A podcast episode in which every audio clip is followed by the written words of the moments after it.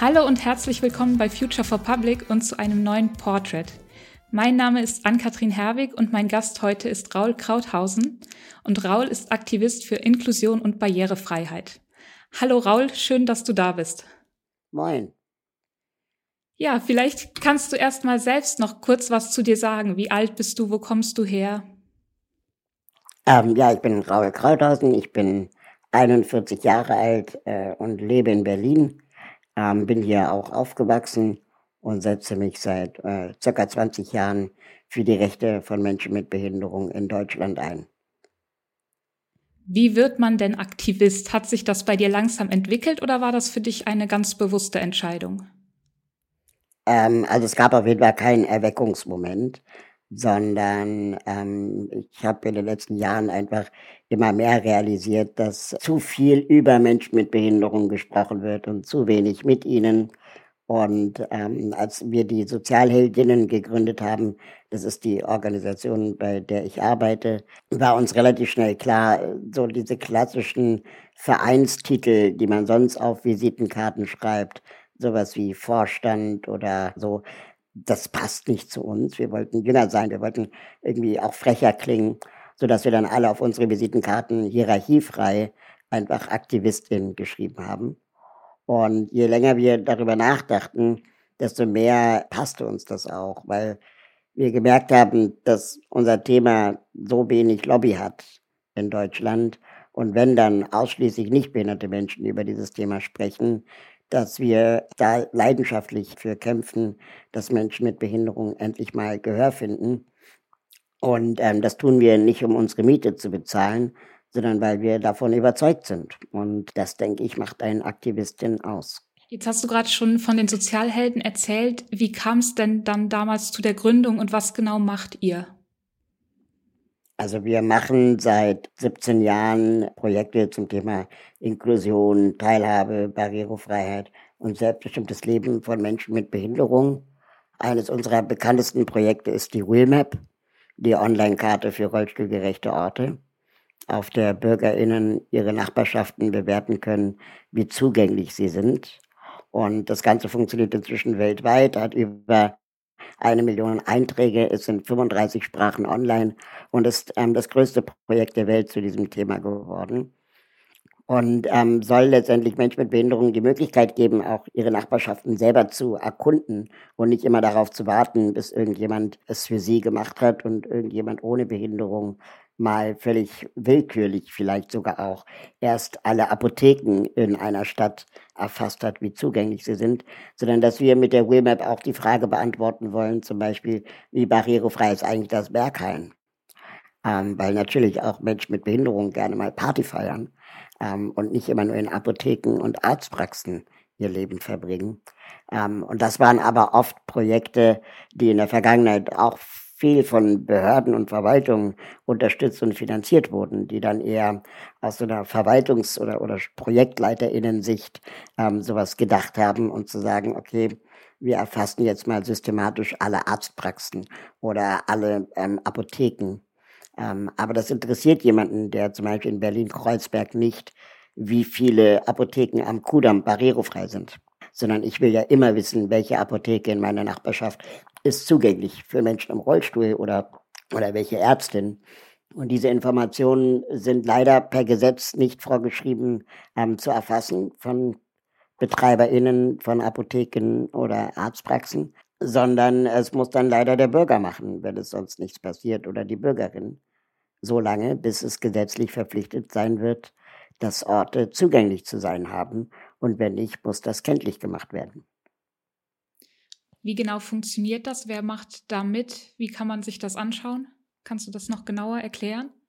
Das Ganze ist eine App, die kann man sich runterladen auf sein Smartphone, ähm, die Wheelmap, und ähm, dann anonym äh, ähm, Orte letztendlich bewerten, die in der Nachbarschaft äh, auf der Karte angezeigt werden. Ich kann aber auch nach Orten suchen, also ganz explizit zu sagen, ich suche eine Apotheke in der Nähe, die stufenlos erreichbar ist, wenn man im Rollstuhl sitzt, ähm, kann die äh, App beantworten. Du hast dich ja schon im Studium mit Gesellschafts- und Wirtschaftskommunikation und auch mit Design Thinking befasst. Hilft dir das dabei, solche neuen Ideen zu entwickeln und Inklusion und Barrierefreiheit anders zu betrachten? Auf jeden Fall hilft mir das, ähm, die Frage zu stellen, was könnten NutzerInnen in ihrem Alltag gebrauchen, was ihren Alltag dann erleichtert. Und ähm, sehr häufig braucht man sich nur mal in Sanitätshäusern umsehen, dass die Produkte, die für Menschen mit Behinderung gebaut und gedacht werden, eigentlich immer sehr schnell aussehen wie Krankenhaus oder wie Krankenkasse und sind dann grau, haben wenig Farbe, äh, sind auch nicht besonders schön designt, sondern ausschließlich funktional und kostengünstig produziert, weil ähm, keine Ahnung, vielleicht die Krankenkassen äh, kein Interesse haben, äh, viel Geld für ein Hilfsmittel auszugeben. Und meistens sind diese Dinger dann auch designt worden von Menschen ohne Behinderung, die dann Ingenieurinnen sind oder, keine Ahnung, Prothesenbauerinnen oder so oder eben Rollstuhlbauerinnen. Aber das hat selten die Ästhetik und auch die Funktionalität, sagen wir mal, von Mountainbikes. Ja, also äh, es gibt unfassbar viele Möglichkeiten, ein Mountainbike zu tunen und anzupassen und individuelle Scheinwerfer ranzuklemmen und verschiedene Gangschaltungen auszuprobieren und so weiter. Und beim Rollstuhl gibt's halt immer nur Standardmaße, Standardformen. Und es ist, äh, keine Ahnung, mir immer noch ein Rätsel, warum es inzwischen nicht standardmäßig möglich ist, äh, sein Mobiltelefon an einem Elektrorollstuhl aufzuladen. Ich kann in jedem Auto mir irgendwie einen Zigarettenanzünderadapter besorgen, um daran mein Handy anzuschließen. Aber beim Rollstuhl ist es immer eine Umbaumaßnahme, die Geld kostet und die nicht standardmäßig da ist. Dabei fahre ich mein ganzes Leben in diesem Ding, äh, jeden Tag. Und es macht doch total Sinn, den Akku zu benutzen, um auch ein Smartphone oder vielleicht sogar ein Laptop daran zu betreiben, was ja inzwischen alle Menschen brauchen und haben. Hast du bei deiner Arbeit und bei deinem Einsatz ein Vorbild? Hm, also ich habe viele Vorbilder. Ich ähm, lasse mich sehr gerne inspirieren von meinen Kolleginnen oder anderen MitstreiterInnen, ähm, die sich für das Thema Inklusion einsetzen.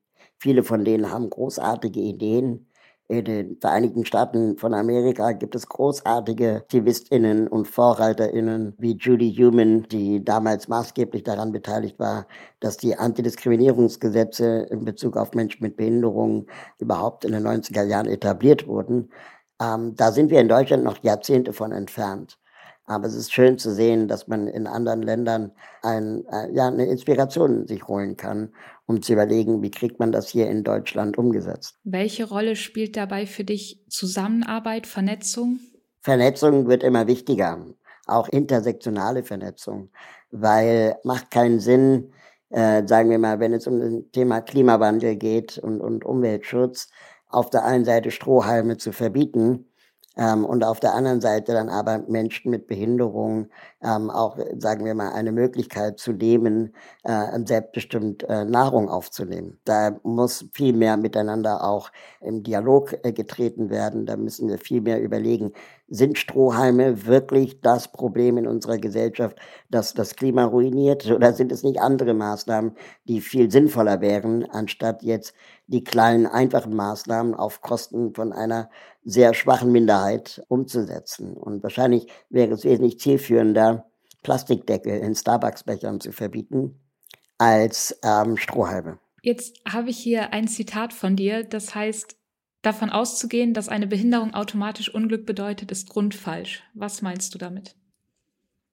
Wenn wir uns die mediale Berichterstattung anschauen, auch jetzt gerade ganz aktuell zu den Paralympics, ähm, wird sehr häufig äh, die Sportlerin oder der Sportler eingeführt mit der Beschreibung, er oder sie leidet an der Behinderung er oder sie ähm, meistert tapfer das Schicksal oder hat sich nach der Behinderung oder nach dem Unfall zurück ins Leben gekämpft. Das sind alles so Aussagen, die Journalistinnen treffen, ohne die Person vorher gefragt zu haben, ob es für sie wirklich so war. Und ähm, davon auszugehen, dass Behinderung immer automatisch Leid bedeutet, entspricht einfach nicht der Wahrheit. Wenn man sich mit SportlerInnen unterhält, die eine Behinderung haben, die paralympisch tätig sind, oder eigentlich egal mit wem man sich unterhält, der eine Behinderung hat. Er kann auch Künstlerin sein oder einfach ganz normal einem Berufsleben nachgehen. Dann tun diese Menschen das nicht, um sich zurück ins Leben zu kämpfen, sondern sie tun das, weil sie, keine Ahnung, Miete bezahlen müssen oder weil sie einen sportlichen Ehrgeiz haben, weil sie sich gerne mit anderen messen, weil sie gerne in Wettkämpfen sind. Ähm, aber es ist selten das Motiv, irgendeine Behinderung zu kompensieren und auszugleichen. Ähm, weil wenn man das nämlich permanent erzählt, dass Behinderung Leid bedeutet oder dass man als behinderter Mensch erst recht Sport machen solle, damit man weniger behindert sei, dann nimmt das mir zum Beispiel als Menschen mit Behinderung das Recht zu sagen, es ist okay, dass du Sportmuffel bist. Ja, also Menschen mit Behinderung haben auch ein Recht darauf, keinen Bock auf Sport zu haben. Sie haben auch ein Recht darauf, keinen Bock auf Therapien zu haben, weil sie einfach ähm, ihr Leben okay finden. Und das, was Menschen mit Behinderung aber am meisten erleben, ist, dass sie permanent behindert werden von außen. Ja, also es gibt dann Treppen oder Stufen, die mir den Alltag ähm, erschweren, um von A nach B zu kommen.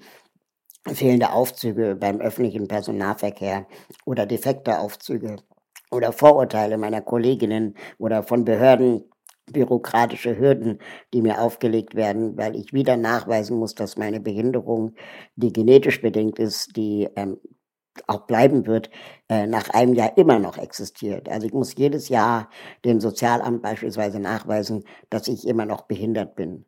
Wo ich denke so, Leute, warum habt ihr eigentlich in eurer Datenbank nicht irgendwie eine, eine Checkbox, wo ihr sagen könnt, okay, bei seiner Behinderung, das wird sich nie ändern, die bleibt, ähm, den brauchen wir nicht jedes Jahr neu fragen.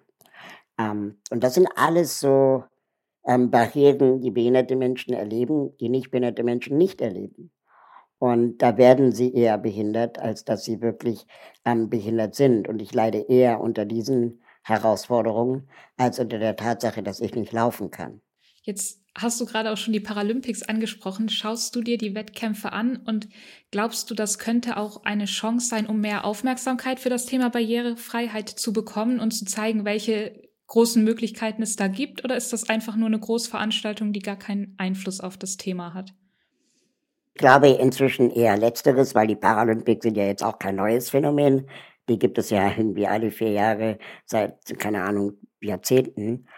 Und ich weiß nicht, ob die Paralympics jetzt wirklich irgendeinen Bewusstseinswandel in irgendeiner Gesellschaft erzeugt haben. Das wird ständig unterstellt und werde ich auch ständig gefragt. Ich denke, dass wir gesellschaftlich viel weiter sein könnten. Und ich finde es schwierig, wenn wir die paralympischen SportlerInnen als Beispiele nehmen für, wie behindertes Leben ähm, gesellschaftlich akzeptiert sein kann ähm, und alles andere aber dann irgendwie immer noch voller Vorurteile und so weiter zu kämpfen hat. Das heißt, ähm, ich möchte, wie gesagt, genauso das Recht haben, äh, Sportmuffel zu sein und genauso das Recht haben, keine Ahnung, keinen Sport zu machen äh, und genauso das Recht haben, anderen Leidenschaften nachzugehen, wie die SportlerInnen dieses Recht haben. Aber wir sehen ja zum Beispiel, dass es immer noch sehr schwer ist, äh, dass SportlerInnen mit und ohne Behinderung gemeinsam trainieren. Ja, also dass die Sportstätten oft nicht barrierefrei sind, ähm, dass sie oft auch nicht auf die gleichen Schulen gegangen sind, dass die TrainerInnen oft auch nicht ähnlich qualifiziert sind und auch ähnlich bezahlt sind, dass überhaupt die Preise, die gewonnen werden am Ende, sind ja mit Geld dotiert, dass sie auch unterschiedlich hoch sind, dass ähm, da noch eine Menge im Argen liegt. Und dass ich jetzt ja nicht glaube, dass die Paralympics irgendetwas verändern. Das Einzige, was verändern wird, ist äh, die Begegnung. Also wenn SportlerInnen mit und ohne Behinderung gemeinsam trainieren, wenn sie das gleiche Schwimmbecken zur gleichen Uhrzeit miteinander teilen, dann glaube ich, äh, kann das gesellschaftlich etwas mindestens in dieser Sportmannschaft verändern. Wenn es aber so eine Art Wanderzirkus ist, ähm, der auch noch zwei Wochen nach den Hauptspielen, nämlich den Olympischen Spielen, stattfindet, dann ist das, glaube ich, auch manchmal so eine Gefahr von so einer Freakshow. Also, dass dann nicht behinderte Menschen dann, keine Ahnung, ähm, ohne sich zu schämen, äh, im Fernsehen sich mal behinderte Körper angucken können. Und ähm, ich glaube, das ist auch ein Motiv, das man nicht unterschätzen sollte. Und wenn dann Moderatorinnen immer noch von Leid sprechen und von ins Leben zurückkämpfen, dann bestätigt das letztendlich genau diese diese Hierarchie. Ne? Der nicht behinderte Zuschauer guckt sich behinderte Körper an und urteilt dann letztendlich legitimiert durch eine Moderation, dass das ja wirklich ein schreckliches Leben sei. Egal wie paralympisch die äh, ähm, Disziplin oder wie anstrengend auch diese Disziplin ist. Was bedeutet denn für dich in dem Zusammenhang dann der Unterschied von Integration und Inklusion? Integration bedeutet nach der sozialwissenschaftlichen äh, Definition, dass ähm, wir eine Minderheit in eine Mehrheitsgesellschaft integrieren. Das bedeutet, die Mehrheitsgesellschaft definiert, wie viel Platz gemacht wird. Da wird dann gesagt, ja, wir machen euch hier ein bisschen Platz, wir bauen euch hier einen Aufzug ein oder äh, ihr dürft gerne zwei Kinder mit Behinderung an die Regelschule schicken, aber nicht mehr. Und diese Grenzziehung erhält letztendlich ein Machtgefälle. Und in anderen Bereichen sagt man ja auch zum Beispiel, ähm, wir lassen gerne Menschen mit Migrationshintergrund nach Deutschland, Komma, solange sie Deutsch lernen. Punkt. Und das heißt, die Mehrheitsgesellschaft definiert wieder, wie viel Platz gemacht wird und wie sich die Minderheit zu verhalten hat. Und die Minderheit hat permanent das Gefühl, dankbar sein zu müssen. Dankbar sein zu müssen, dass ihr Platz gemacht wurde. Sie ist super ehrgeizig im Deutschland, super ehrgeizig mit der Behinderung bloß nicht aufzufallen. Und ähm, dieses Machtgefälle macht etwas mit beiden Seiten. Und Inklusion sagt, es gibt weder Mehrheiten noch Minderheiten. Inklusion sagt, wir müssen eine Gesellschaft gestalten, in der jeder und jede so individuell ist, dass es letztendlich vielleicht nur situativ mehr oder Minderheiten geben kann. Dass es nicht dazu führen darf, dass aufgrund eines Merkmals jemand grundsätzlich ausgeschlossen wird, sondern dass immer geguckt wird, okay, welche Unterstützung braucht er oder sie gerade? Völlig egal, ob er oder sie behindert ist oder einen Migrationshintergrund hat oder nicht. Und wie können wir als Gesellschaft das ermöglichen? Simples Beispiel nehmen wir ähm, einen Aufzug. Ja, es gibt ein, ein Gebäude, da wird ein Aufzug eingebaut und äh, dann hat jeder und jede Besucher dieses Gebäudes die Wahl, ob er oder sie die Treppe nimmt oder den Aufzug, völlig egal, ob er oder sie behindert ist. Blinde Menschen können ja auch eine Treppe laufen zum Beispiel. Wenn man dann in diesem Aufzug ist, dann drückt man einen Knopf, der vielleicht mit Punktschrift ausgestattet ist, damit es auch egal ist, ob ich sehen kann äh, oder nicht. Ähm, ich finde trotzdem das richtige Stockwerk. Und wenn der Aufzug dann losfährt, dann ist es egal, ob ich auf einem Bildschirm lese, in welcher Stockwerk der Aufzug gerade hält oder ob der Aufzug mir das akustisch ansagt, weil ähm, ich äh, blind oder gehörlos bin und dann eins von beiden nutzen kann.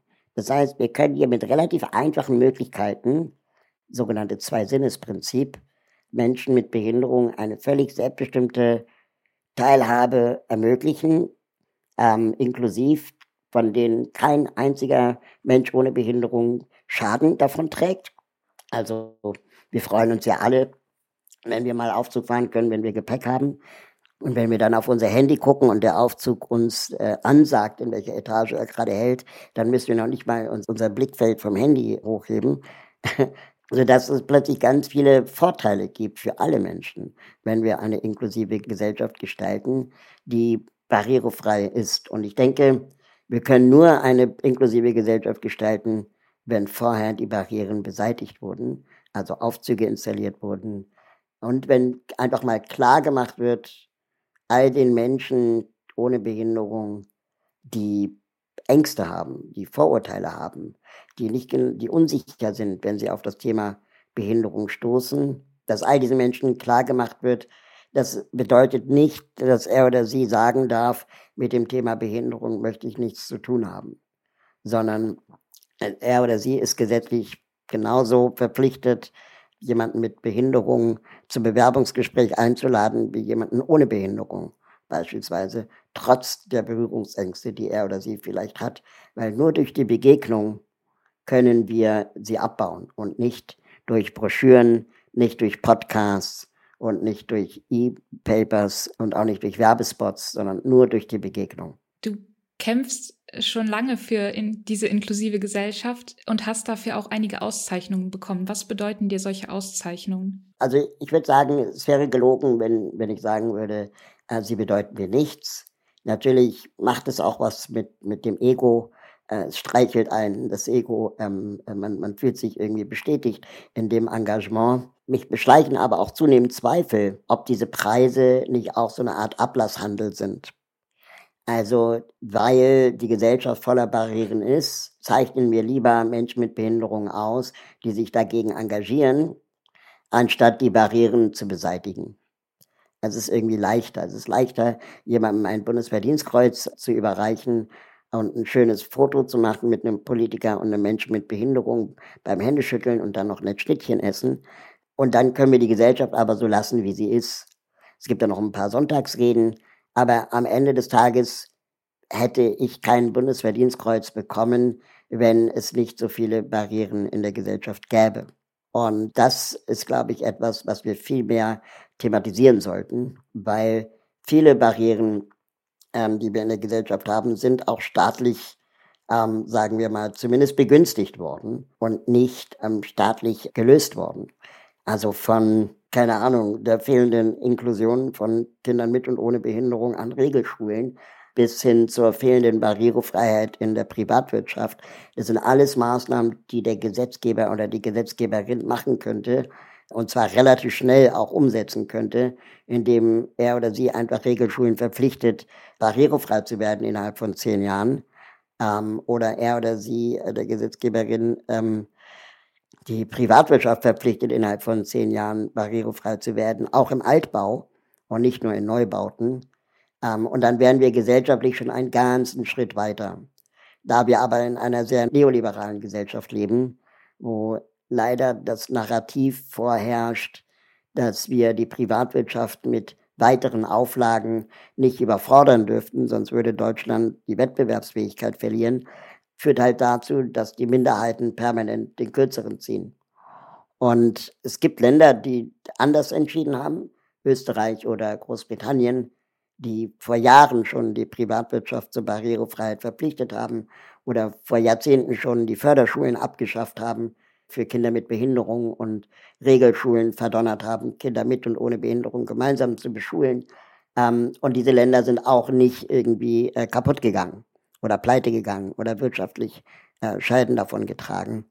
Ähm, es ist einfach nur, dass in einer neoliberal-konservativen regierten Land man ungerne äh, Systeme verändert.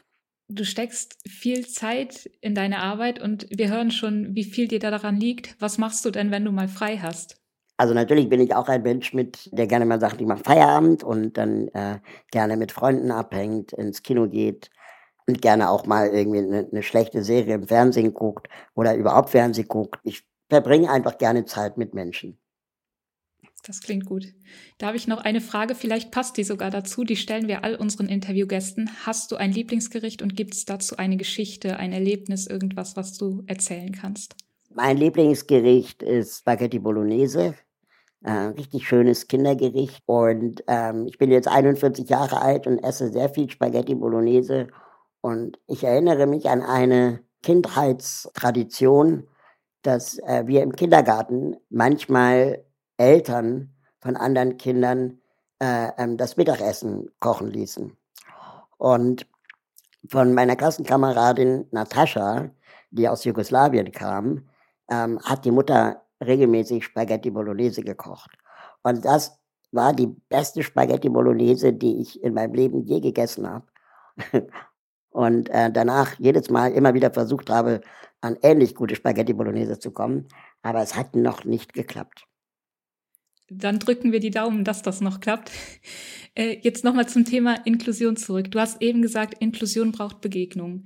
Für viele Menschen ist Inklusion ein wichtiges Thema, aber die haben im Alltag gar keine Berührungspunkte damit. Und daraus resultieren dann ja häufig Unsicherheiten.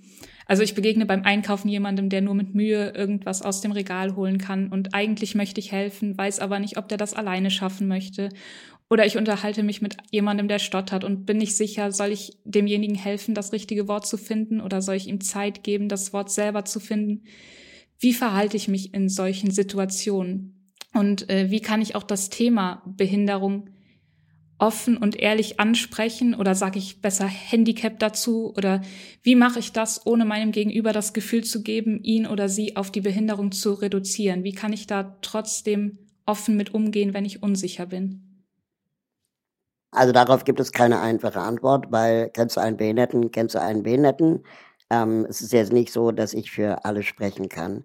Ich denke, wir sind auch inzwischen in einer Zeit angekommen, wo es nicht mehr zwangsläufig die Aufgabe ist, dass Menschen mit Behinderung den nicht behinderten Menschen den Umgang erklären müssen, immer wieder neu, weil da müssten wir gesellschaftlich eigentlich schon weiter sein. Es wurde tausendfach, hundertfach ins Internet schon ja, reingesprochen, reingeschrieben und Videos zu diesem Thema gemacht. Ich würde es inzwischen halten, wie die Black Lives Matter Bewegung, zu sagen, informiert euch erstmal, ähm, bevor ihr jedes Mal Menschen mit Behinderung fragt und antworten lasst, äh, wie denn jetzt der ideale Umgang sei. Das kann man inzwischen nachlesen.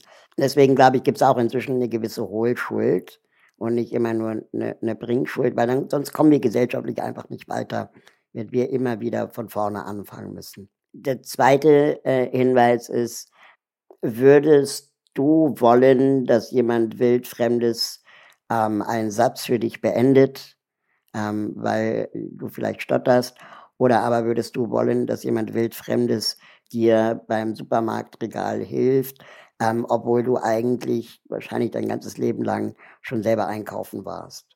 Und äh, manchmal weiß man es nicht, das stimmt, aber solange die Milchpackung nicht runtergefallen ist und geplatzt ist und auf dem Boden liegt, ähm, glaube ich, braucht er oder sie erstmal keine Hilfe. Ähm, man kann freundlich fragen. Wenn Sie möchten, kann ich Ihnen das runterreichen. Man sollte dann aber nicht, sagen wir mal, sich zurückgewiesen fühlen, wenn gesagt wird, nein, das geht schon. Bei jemandem, der stottert, einen Satz zu beenden, würde ich jetzt persönlich als übergriffig empfinden.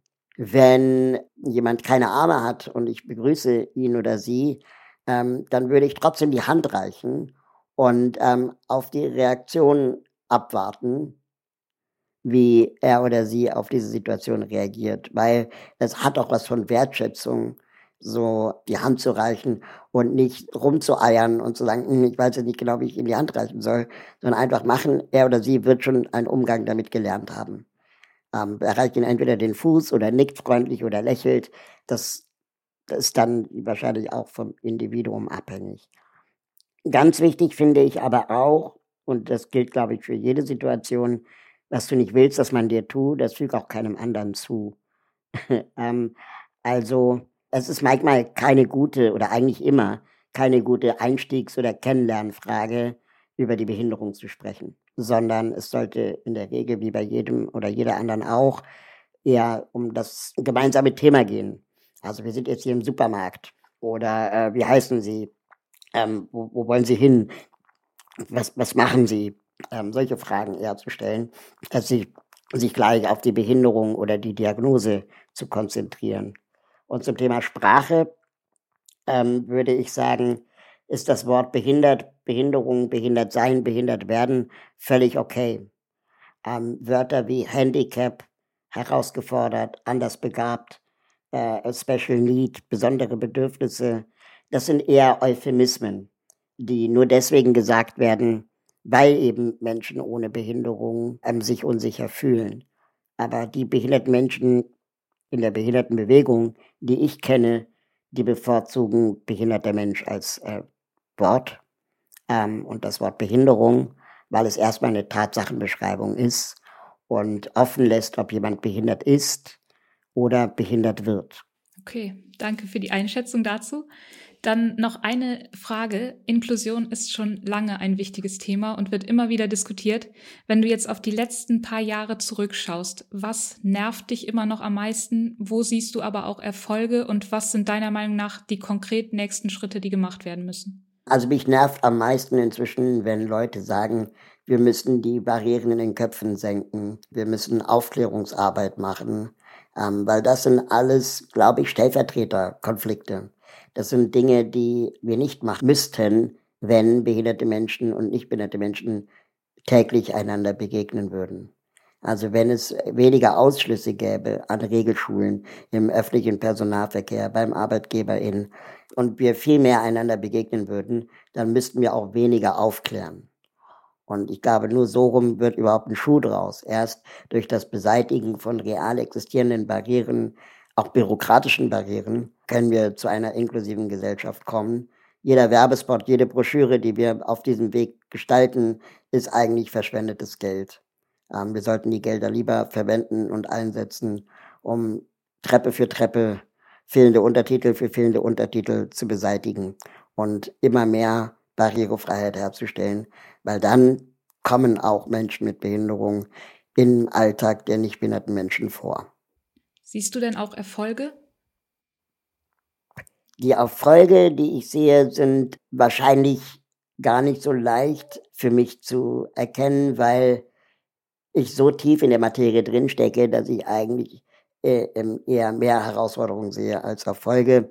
Aber man könnte schon sagen, dass die öffentlichen Personennahverkehre in den letzten Jahrzehnten immer barrierefreier wurden, auch innerhalb Europas, das glaube ich zumindest in Berlin einen ganz guten Standard erreicht hat. Es geht immer noch besser, gar keine Frage. Ich sehe auch den Erfolg, dass in den sozialen Medien behinderte Menschen immer mehr sich auch Gehör verschaffen und ähm, auch für sich selber sprechen und äh, die Organisationen und Wohlfahrtseinrichtungen und Soziallotterien die bisher immer über das Thema Behinderung gesprochen haben, zunehmend auch Gegenwind bekommen. Und das begrüße ich sehr, weil es eben nicht mehr sein darf, dass über behinderte Menschen gesprochen wird, sondern es vielmehr ähm, so sein sollte, dass Menschen mit Behinderung für sich selbst sprechen.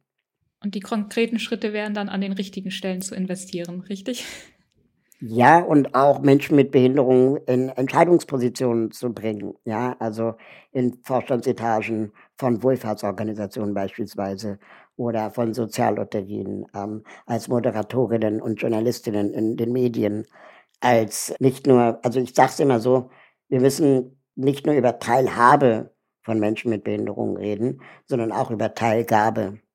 Also wenn Teilhabe bedeutet, metaphorisch gesprochen, wir bauen ein Kino und da gibt es einen Rollstuhlplatz. Ja, dann ist Teilhabe ermöglicht. Dann kann ein Rollstuhlfahrender Mensch auch einen Film gucken. Vielleicht gibt es noch Untertitel, da kann auch ein gehörloser Mensch auch einen Film gucken. Und dann gibt es vielleicht noch Audiodeskription, da kann auch ein blinder Mensch einen Film gucken. Aber wir haben noch nicht über Teilgabe gesprochen. Also zum Beispiel über Behinderung auf der Leinwand. Und warum ist es eigentlich immer noch okay, dass nicht behinderte Schauspielerinnen behinderte Menschen spielen. Ähm, warum stellen wir nicht behinderte Schauspielerinnen ein, um eine Rolle mit Behinderung zu besetzen? Warum ist das immer noch so selten der Fall?